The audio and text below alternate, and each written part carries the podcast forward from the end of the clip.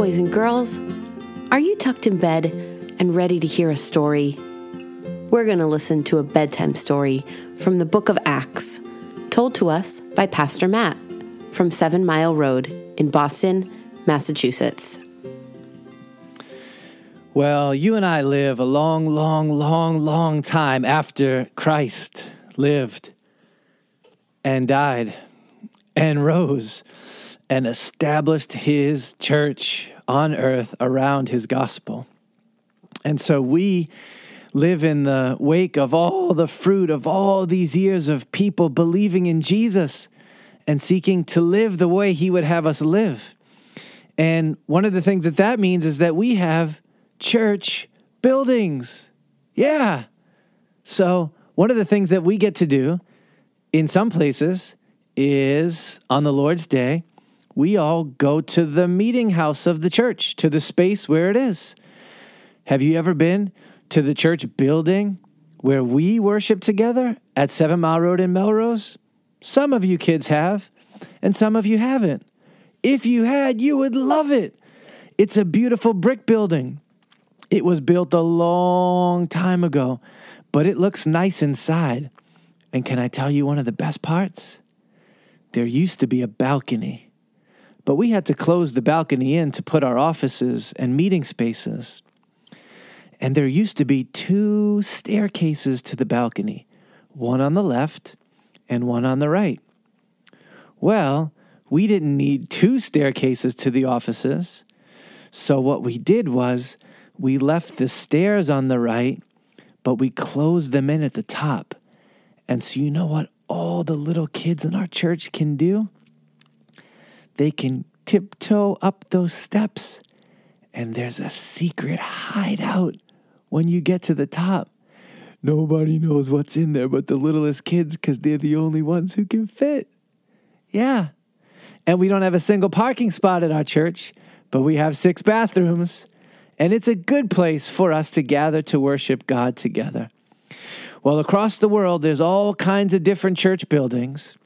But do you know that in the book of Acts, there were no church buildings? Yeah. The church was so brand new that they met anywhere that they could. Sometimes they met in the halls of the temple, the courts. Sometimes they met outside, down by the river, or in a field. But a lot, a lot, a lot, a lot of times, they met in people's houses. And in those days, often those houses had what was called an upper room. A lot of time, houses only had two rooms one on the first floor to get settled and where the animals were kept, and one big one on the second floor where you ate and slept. Well, some of the richer people had bigger upper rooms where people could gather. And so often, the churches would get together in those upper rooms to hear about the gospel, to sing hymns and psalms and spiritual songs and praises, and to pray together. Well, one time, Paul was in the city of Troas with his team. And do you know what they did? On the first day of the week, which was the Lord's day, the day that Christ rose from the dead, they gathered together to break bread. Oh, that's such a beautiful phrase. It doesn't just mean that they were going to get a loaf of bread from DePietro's bakery and snap it in half. It meant that they would come together and share the Lord's meal, the wine and the bread, that they would fellowship and hear sermons and sing and pray, and they would do all of that beautiful stuff together. Well, I don't know what time their church service started, and I don't know what time your church services start, but this one went on for a long, long, long time. It went past five o'clock. It went past seven o'clock. It went past 11 o'clock. It went all the way through 12 o'clock. Do you know what 12 o'clock is called? It's called midnight. But there were lamps in the upper rooms, and so they lit the lamps. That's how excited everybody was to hear the Christian gospel, to hear Jesus' apostle teaching them about the greatness of Christ. But there was a young man there. I don't know how young. Maybe he was eight, maybe he was 12, maybe he was 16. His name was Eutychus. And the night before, I think Eutychus didn't sleep that much on Saturday night because on Sunday, he was wicked tired. But like a good dad and mom, they brought their son to hear the preaching of the gospel. And Eutychus, since he was little, wasn't given a seat. So they said to him, Hey, why don't you just go sit by the window? And so he did. And he sat on the windowsill. And he was trying to listen to Paul.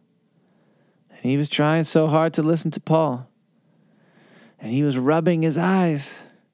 And he was pinching his cheeks. And he was knocking himself on the head so he could stay awake. But you know what happened? He couldn't stay awake. And his head started to nod. And his eyes started to close. And Eutychus fell asleep. Well, you know what the problem was, right? He wasn't on the floor. He wasn't on a couch. He wasn't in his bed. He was sitting by an open window.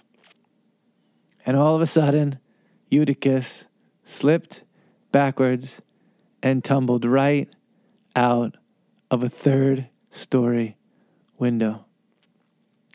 When he landed on the ground, they thought for sure he was dead. Do you know what it means when someone is knocked unconscious? Unconscious. It means you say, "Hey," and they don't answer you. And you snap your fingers and they don't hear them. And their eyes may be open, but they're asleep. Their brain's not working in the moment. Well, we're not sure if Eutychus was knocked unconscious or if Eutychus really had died there for a minute. But when Paul realized what happened, man of action, he sprinted down the stairs and he took the boy up in his arms and he said to everyone, Don't worry, his life is in him. He's going to be okay. And then he went back upstairs, and this is the funniest thing of all. He kept preaching and teaching. They ate a meal in the middle of the night, and he kept talking and talking all the way until the sunrise. And the little boy or the young man, he was totally fine. And everyone was so comforted because he wasn't hurt and the gospel was true and real and alive. And it was so fun to be a part of Jesus's church. Let's pray. Father, thanks for your love for us. Even these simple stories of your presence with your people, and it's with us in the same life giving way. Amen. All right, it is time for bed. Good night. Sweet dreams, and thanks for listening. To find out more information about our church, Google Seven Mile Road, Boston.